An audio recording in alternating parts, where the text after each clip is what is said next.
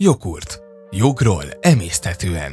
Egy podcast azoknak, akiket érdekelnek a mindennapi jogi kérdések. A KCG Partners szakértői és vendégeik beszélgetnek kötetlenül és közérthetően az aktuális gazdasági, adó és pénzügyi jogi témákról. Üdvözöljük a kedves hallgatókat! A mai KCG Podcast joghurt adása az építőipari témák közül a magyar ingatlanpiac jelenlegi helyzete, illetve kitekintenénk különböző a témához kapcsolódó építőipari vonatkozású kérdésre is, amelyek egyébként különösen aktuálisak, így a COVID hatások, háború, energiaválság vonatkozásában. A mai beszélgető partnereim dr. Glavacsi Dénes és dr. Zsoldos Bálint lesz. Üdvözöljük a hallgatókat! Üdvözlöm a hallgatókat én is! Dénesről még azt érdemes elmondani, hogy okleveles építőmérnök, tehát ő látja a helyzetet, illetve Válint adó szempontjából ezért is érdekes ez az adásunk, mert az építőiparról ilyen perspektívából is lehet beszélni. Igazából kezdjünk is szerintem azzal, hogy mit mondhatunk el az elmúlt évről így összességében. Röviden úgy szumázhatnánk az elmúlt évet, hogy a elmúlt öt év egyik legnehezebb évét zárta az építőipar. A projektek megvalósíthatóságának feltételei jelentősen megváltoztak. Ennek ugye egyrészt oka a növekvő árak, a forint árfolyamának helyenként rohamos, helyenként nem annyira rohamos gyengülése, illetve ugye még a Covid-ból itt maradt beszerzési láncok akadozása. És hogy látjátok, a koronavírusnak mi volt a, ez a hosszú távú hatása, illetve jelenleg milyen körülmények befolyásolják az építőipart? Járvány alatt az egyik legjellemzőbb ír, amit nagyon sok helyen lehetett hallani, hogy elszállt az építőanyagok ára, az ellátási láncok megszakadtak, a munkaerőhiány tekintve, hogy hazament mindenki Magyarországról, aki vendégmunkásként volt itt. Ezeket az akadályokat a koronavírus, nem tudom, hogy lehet-e ilyet mondani, hogy elmúlásával, vagy lezárultával, vagy inkább mondjuk azt, hogy csillapodásával leküzdötte az ipar, és újra növekedni kezdett ez az építőipari szektor. Habár a korábbi évek lendülete nem igazán tért vissza, viszont az ágazat elérte a 2019-ben látott csúcsát, azóta inkább stagnált, illetve most a 2022-es év végére pedig már enyhén csökken a teljesítménye. Hoztam nagyon szép KSH adatokat. Szerintem a hallgatóink imádni fogják, de egyébként tényleg érdemes róla beszélni, mert vannak köztük érdekesek. A KSH elérhető legfrissebb adatai szerint tavalyi év első kilenc hónapjában 13.617 lakás épült, ami közel 8%-kal több, mint 2021-ben. A kiadott építési engedélyek és bejelentések alapján építendő lakások száma 26 ezer volt, ami 16%-kal több, mint 2021-ben és a természetes személyek által épített lakások aránya 32-ről 37 százalékra nőtt, a vállalkozások által építetteké pedig 67 százalékról 62 százalékra csökkent. Tehát megfigyelhető az, hogy több lakás épült, több magánszemély épített lakást, ugyanakkor a teljes ágazatnak az össztermelése mégis csak csökkent. A lakáspiac az növekedés mutatott, és az irodapiac, vagy az ipari létesítmények piaca az csökkent, az húzta magával lefelé? Ezt is jelentheti, illetve azt is, hogy mondjuk akár amíg a cégek szívesen fektettek abba, hogy lakóépületeket építsenek, és cégek kértek építési engedélyeket, ez most áttolódott abba az irányba, hogy magánszemélyek építenek lakásokat, a cégek meg lehet, hogy inkább elindultak logisztikai, ipari területek ilyen irányokba. 2022 év végén azt láttuk, hogy az építőiparban 24%-os inflációt mértek, ami az élelmiszer árak 40%-ához képest ugye kevesebb, viszont ugyanakkor ez egy nagyon jelentős mértékű hatással van magára az iparra. Annak ellenére, hogy a 2021-es számokat továbbra is hozta ez a szegmens, és az építőipar továbbra is a magyar gazdaság egyik húzóágazatának tekinthető. Foglalkoztatottak száma 375 ezer fő, ami 35 ezer fővel több, mint a járvány előtti években. Azt látjuk, hogy a megdráguló energiárak miatt nagyot fordult a világ, itt viszonylag rövid idő leforgása alatt, és a korábban népszerű ingatlanokból kiszállnának a tulajdonosok, mivel a megnövelkedett rezsijárakat nem akarják, vagy nem tudják kifizetni,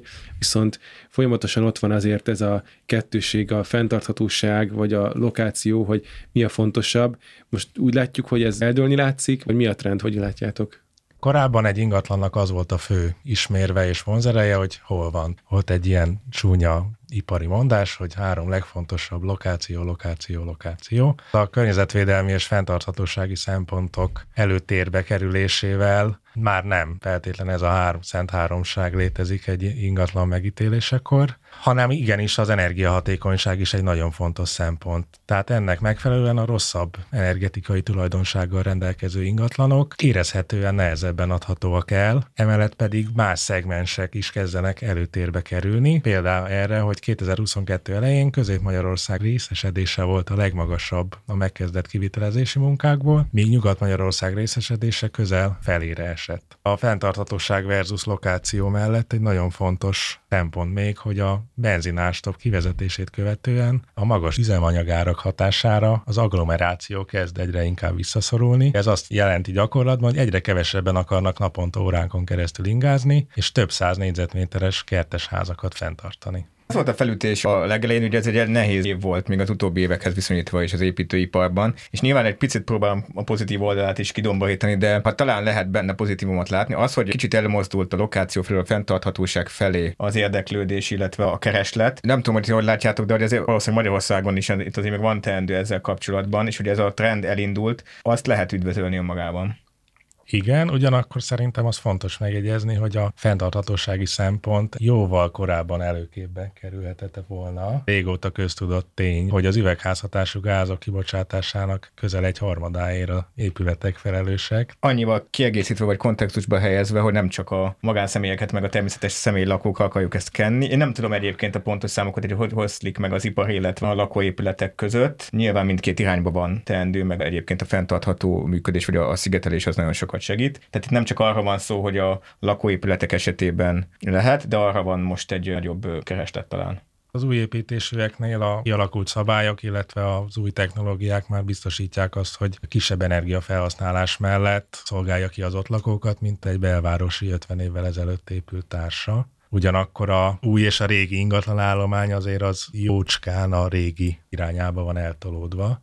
Ugye új ingatlan, régi ingatlan, budapesti ingatlan, melyik a kelendőbb, hogyan alakulnak ezek az igények. Fejlesztési oldalról Budapesten az látszik, hogy a újépítésű lakáspiac nem fog berosdásodni, tehát itt jöhet bármilyen gazdasági hanyatlás és nehézség. Az általunk is látott 1,4 vagy másfél millió forintos négyzetméter ár az valószínűleg a jövőben is ennyi marad sajnos. Ennek az egyik fő okozója a sokrétű támogatás, ami elérhetővé vált mindenkinek, és ezen kapva kaptak a fejlesztő cégek, és el tudták kezdeni drágábban adni a ingatlanokat, illetve a meglévő ingatlanoknál is ugyanúgy kialakult ez a tendencia. Ugyanakkor a jó lokációjú és energiahatékony fejlesztések továbbra is tartani fogják az árszintjüket, vagy akár még drágábbak is lesznek. Ami adózási vagy támogatási oldal, hogy a finanszírozás szempontjából érdekes, nyilván egyrészt a, a magas kamatszint, tehát az is egy erős befolyásoló tényező, ami a fejlesztéseket vissza tudja fogni. A zöld hiteleprogram az, az megszűnt, de az már tavaly év közben, tehát az nem újdonság. Ami aktualitás az az, hogy az év végén bejelentették, hogy a lakásáfa kedvezmény az továbbra is marad, tehát az további két évvel meghosszabbították. Ez gyakorlatban azt jelenti, hogy 2024 végéig marad, de itt is van az az átmeneti szabály, hogy a 2024 végéig építési engedélyt kap a beruházás, akkor az 2028 év végéig lehet megvalósítani,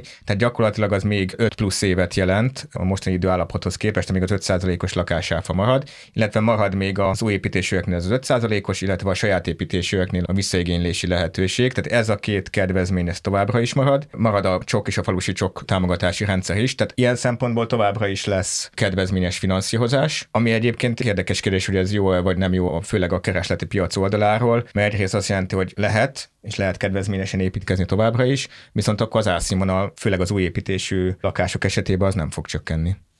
Illetve azt is fontos még itt ide tűzni, hogy az összes alapvető építőanyagról elmondható gyakorlatilag, hogy elképesztően felment az áruk, és egy kisebb felújítás is már hatalmas költségekkel jár. És tekintve, hogy az energetikai szempontból régebbi építési ingatlanok nem túl korszerűek, pont ezeknél lenne nagy szükség energetikai beruházásokra, Viszont a tapasztalható áremelkedés több, mint a duplája a fogyasztási ár növekedésének, vagyis kétszeres volt a drágulás a várakozásokhoz képest, ami elsősorban ugye az energiaválságnak köszönhető, és ehhez még a beszerzési nehézségek is hozzájárultak.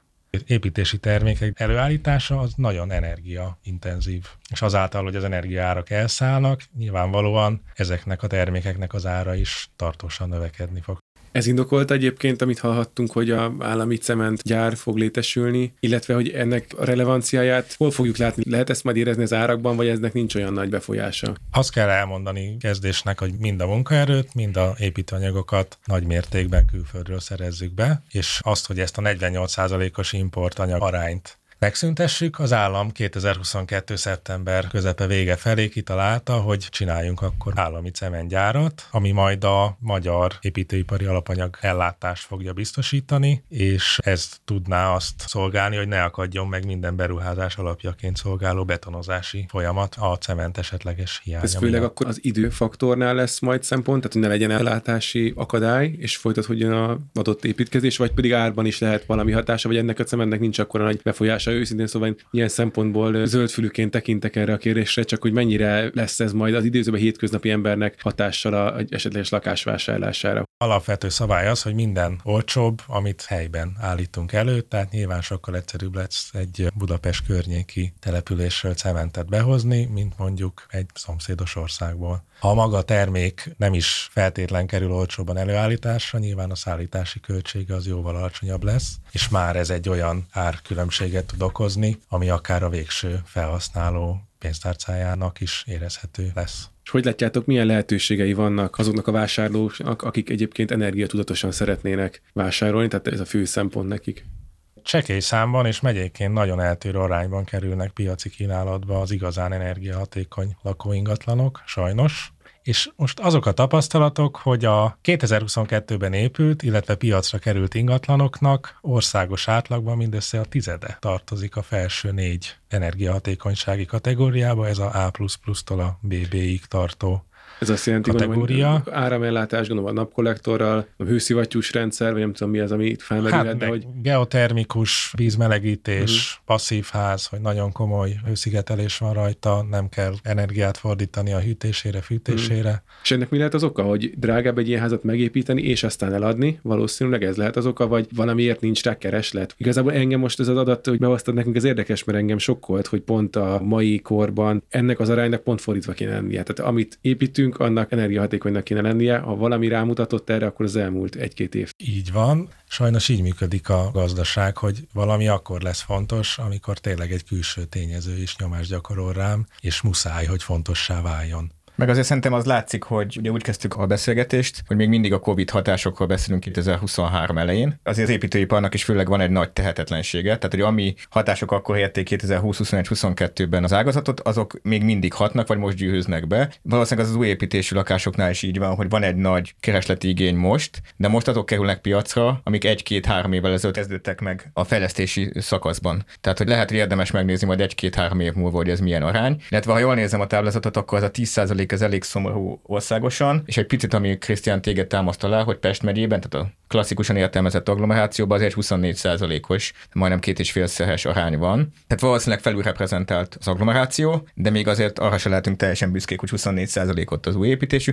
Mondom, érdemes lenne megnézni két év múlva, vagy után követni, hogy ott mennyire ugrik meg ez az arány. Illetve még ezt a számot az is nagyban lefele rontja, hogy vannak olyan megyék, ahol az új tulajdonosra váló, vagy a tulajdonos cserélő lakások bő kétharmadában legalább két-háromszoros a fajlagos energiaköltség az elvárhatónak. Vannak nagyon-nagyon rossz ingatlanok. Tudom, hogy egy eléggé nehézen megmondható kérdés, de mi várható a 2023-as évtől? Nyilván mindenki ezt kérdezi, mindenki szeretné látni az építőipari trendeket. Meg lehet ezt egyáltalán tippelni? Lehet valamit látni, hogy jobb lesz, nem lesz jobb? Mi várható? Most belenézünk akkor akkor a kristálygömbünkbe itt közösen. Szakemberek várakozása szerint az imént említett kedvezőtlen körülmények ellenére magyar építőipar teljesítménye idén több lehet, mint a tavalyi, Ugyanakkor az is látszik, hogy csökken a megrendelések száma, és ha ez a tendencia folytatódik, akkor idén, 2023-ban a építési volumenben 20-25 százalék körüli visszaesésre lehet számítani. És ezt lehet egyébként valamennyire feldarabolni, hogy ez melyik alágazatot érint igazán? Tehát ez a lakáspiac lesz, inkább vagy az irodapiac, vagy inkább az ipari létesítmények területe? Ez azért nehéz, ez a, ugye, amit mondtam, ez a 20-25 százalék körüli visszaesés, az egész építőipari szegmensre vonatkozó szám. Én személy szerint úgy gondolnám, hogy a külföldi befektetői, befektetői szféra az továbbra is érdekelt a magyarországi kedvező körülmények, állami támogatások miatt abban, hogy ipari épületeket hozzanak létre itt Magyarországon.